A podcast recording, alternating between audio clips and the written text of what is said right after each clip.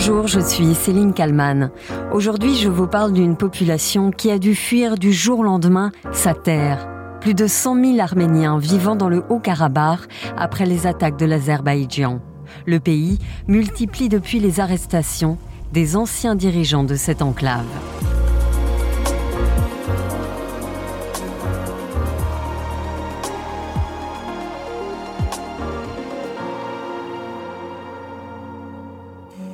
C'est une petite région, peuplée jusqu'ici uniquement d'Arméniens de confession chrétienne, alors que leurs voisins azerbaïdjanais sont majoritairement musulmans et turcophones.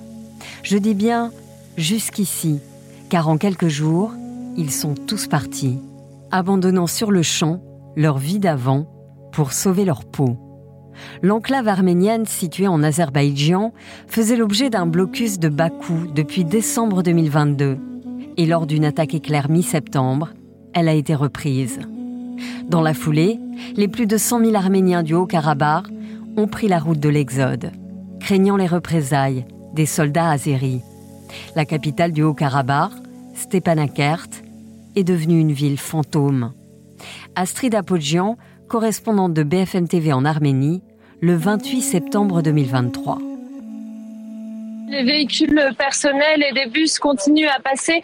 Euh, des camions aussi, on dirait vraiment que les gens euh, ont pris tous les véhicules qu'ils trouvaient pour pouvoir fuir. Les derniers chiffres officiels font état de déjà plus de 68 000 euh, personnes et les gens continuent à arriver.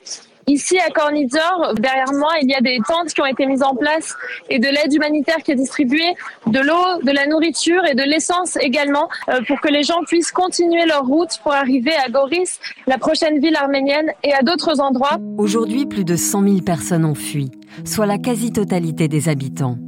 Mais ce conflit ne date pas d'hier. Pour le comprendre, il faut remonter à plus de 100 ans, quand Staline était persuadé que le fait de diviser lui permettait de mieux régner sur l'URSS.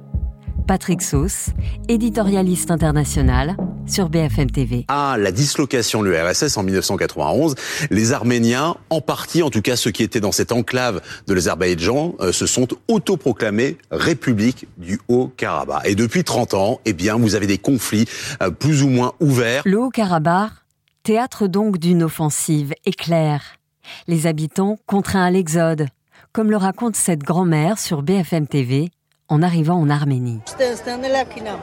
Hier matin, quand on a pris le bus, les Azerbaïdjanais nous ont entourés. Ils faisaient des signes nationalistes hostiles avec leurs mains, comme ça. On était terrorisés. Sa fille aînée a fui avec ses huit enfants. La petite dernière, Eva, n'a que sept jours. Elle est née à Stepanakert. Aujourd'hui, la famille n'a plus rien. Le docteur nous a dit de nettoyer le nombril de notre bébé, mais on n'a nulle part où le faire. Qu'est-ce que je peux faire? À chaque fois que tu nettoies son nombril, tous les jours, tu utilises ces compresses-ci. Que vont-ils devenir? Ceux qui sont nés dans le Haut-Karabakh et qui aujourd'hui se retrouvent totalement démunis, arrachés à leur terre. Certains réfugiés se sont confiés aux envoyés spéciaux de BFM TV en Arménie et les récits sont glaçants. Je peux vous parler de ce que j'ai vu de mes yeux vus, pas des histoires qu'on m'aurait racontées, non ce que j'ai vu de mes propres yeux. Comment ils coupent les oreilles ou leur langue à des petits garçons de 3 ans. C'est ça qu'ils font. Des propos impossibles à vérifier. Des observatoires envoyés par l'Union européenne n'avaient pas encore pu pénétrer dans le Haut-Karabakh au moment de ce reportage daté du 30 septembre. Ce jour-là, l'ambassadrice d'Azerbaïdjan est invitée sur le plateau de BFM TV, interrogée par le journaliste Ulysse Gosset.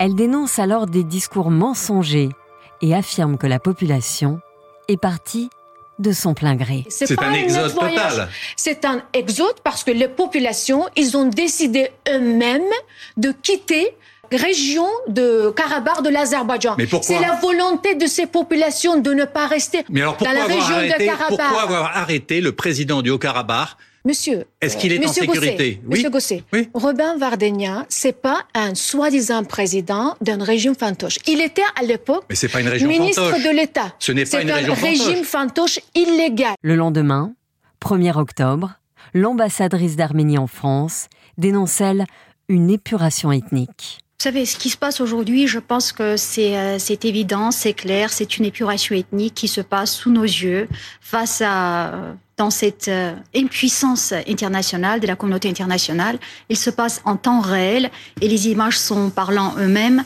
Et aujourd'hui, euh, c'est un peuple qui disparaît, c'est une république du Haut-Karabakh, même s'il n'était pas reconnu par la communauté internationale, c'est une république démocratique avec son fonctionnement démocratique qui disparaît. C'est un peuple qui est effacé. Un peuple effacé, comme s'il n'avait jamais existé. Que peut faire la communauté internationale? L'Europe La France La Première ministre Elisabeth Borne à l'Assemblée nationale ce 3 octobre 2023. Cette situation est d'une extrême gravité. Après neuf mois d'un blocus illégal, nous faisons face à une offensive militaire de l'Azerbaïdjan en violation du cessez-le-feu sous le regard complice de la Russie qui a rompu tous ses engagements. Je le dis devant vous, nous condamnons fermement ces actions de l'Azerbaïdjan.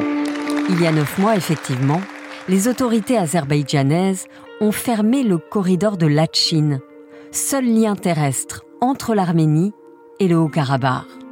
Ce morceau de territoire a été le théâtre de deux guerres en 35 ans. La première, de 1988 à 1994. Pour l'Arménie, le Haut-Karabakh est arménien. Et depuis trois ans, une guerre impitoyable fait rage dans la région, déjà des milliers de morts et des centaines de milliers de réfugiés. Comme en ex-Yougoslavie, on parle ici de purification ethnique et des deux côtés, on ne fait pas de quartier. La deuxième guerre a été moins longue, 44 jours. Nous sommes alors en 2020. Victoire écrasante de l'Azerbaïdjan, qui a pu alors bénéficier du soutien décisif de son allié turc. Cette zone a été fermée pendant toute la durée du conflit aux observateurs et là des euh, journalistes ont pu y pénétrer dans la foulée euh, des chars russes et donc pour la première fois visuellement on peut se rendre compte de l'ampleur de la débâcle avec ces dizaines de corps alignés les uns à côté des autres, des images choquantes qui oui alimentent la colère des Arméniens. Déjà il y a trois ans, certains Arméniens du Haut-Karabakh avaient dû fuir leurs terres, leurs églises, leurs villages. Le Haut-Karabakh a perdu la guerre. Ces lieux saints sont en quelque sorte le prix de la défaite. Notre prêtre est parti il y a deux jours. Personne ne peut rester ici. Maisons et stations essence incendiées. Pas question de laisser quoi que ce soit aux vainqueurs. Les derniers habitants cisaillent les câbles électriques, déterrent les canalisations d'eau, découpent tout ce qui peut être emporté. C'était donc il y a trois ans. Les habitants fuyaient déjà, en espérant un jour revenir sur leur terre. Je crois que Dieu nous aidera à reprendre notre terre un jour, car elle nous appartient. Je ne peux même pas parler. C'est trop dur à supporter. Les soldats arméniens de retour du front ont la défaite amère. On ne sait pas quand on reviendra, mais on reviendra. C'est un lieu saint, c'est la terre de nos ancêtres. C'est juste une question de temps. Aujourd'hui, les arrestations d'anciens dirigeants ou responsables du Haut-Karabakh se multiplient. L'Arménie dénonce des interpellations illégales et arbitraires de Bakou.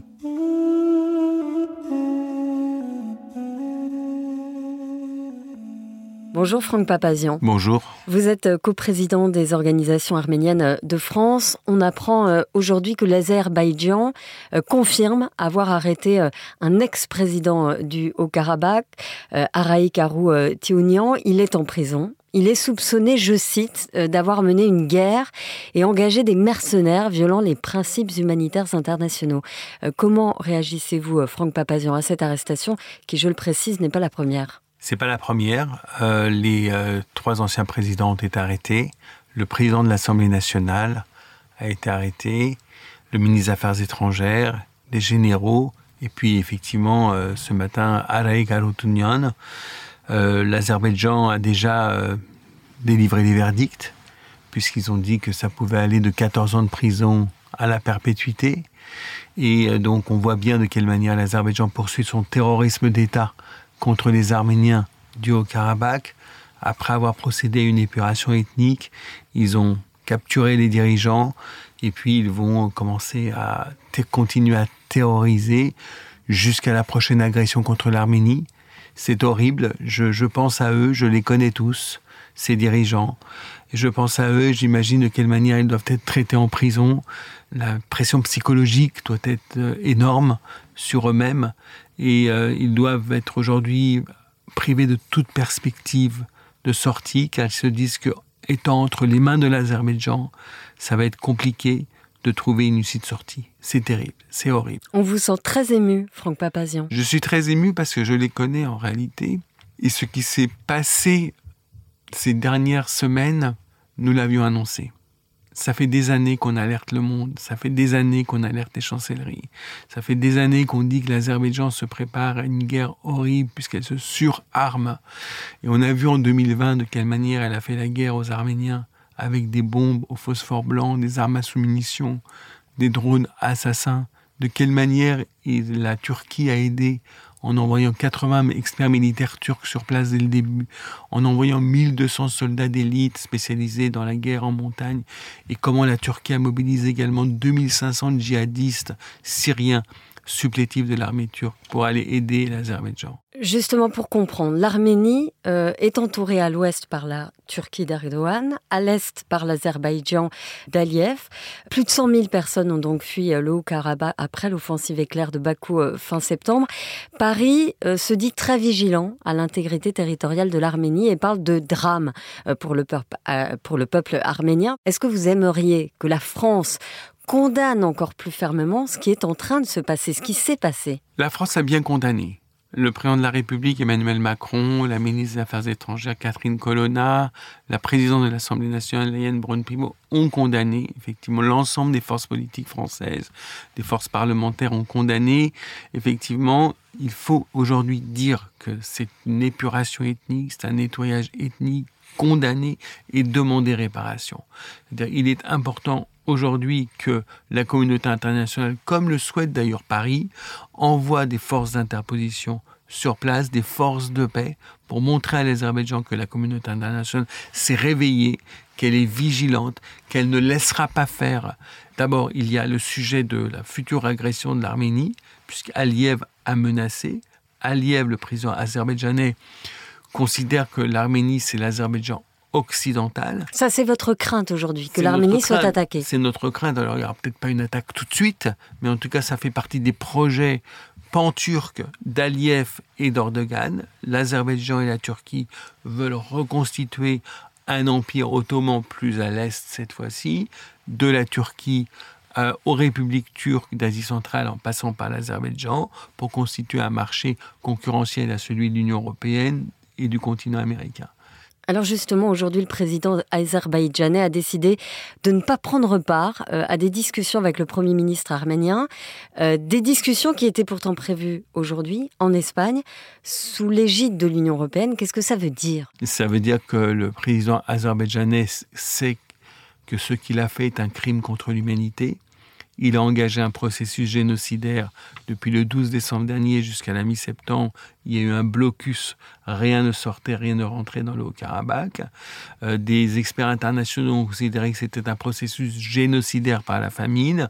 Euh, là, euh, il a entamé il a organisé une vaste opération d'épuration ethnique. Donc aujourd'hui, il n'y va pas. Et d'ailleurs, Erdogan n'y va pas non plus, parce qu'ils savent très bien qu'ils allaient être opposés à la réprobation internationale parce qu'ils sont allés trop loin, beaucoup trop loin. Aujourd'hui, cette population qui a fui, euh, comment va-t-elle? Comment survit-elle? Elle a été accueillie en Arménie, elle a été accueillie dans des familles, elle a été accueillie dans des appartements euh, provisoires. Il y a une grande solidarité au sein des Arméniens, donc ils ne sont pas laissés à la rue, ça c'est évident, mais ils sont déracinés.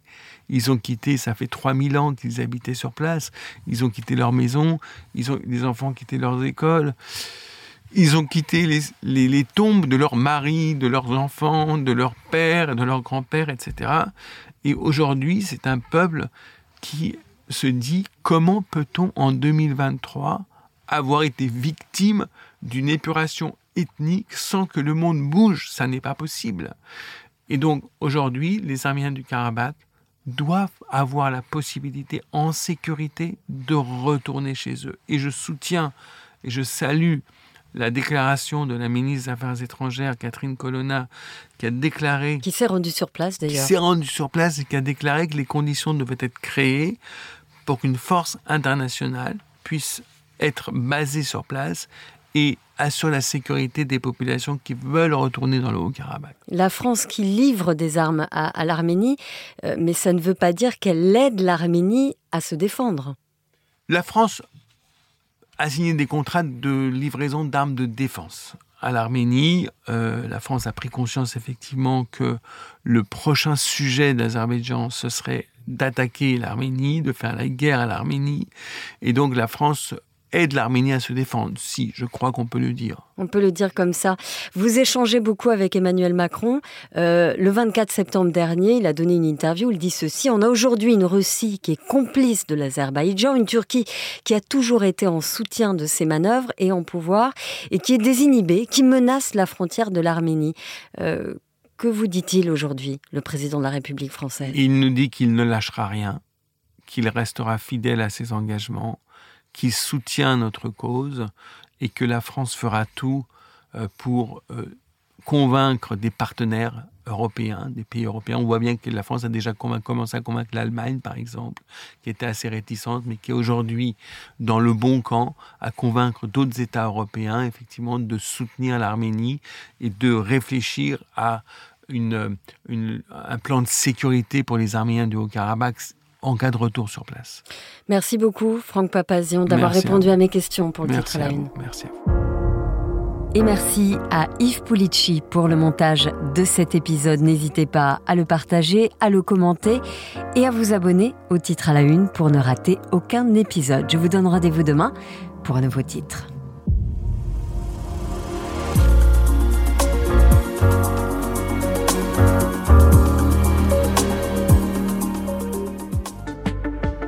Vous avez aimé le titre à la une, alors découvrez la question info. Dans l'épisode du jour, on parle des réfugiés arrivés de Lampedusa.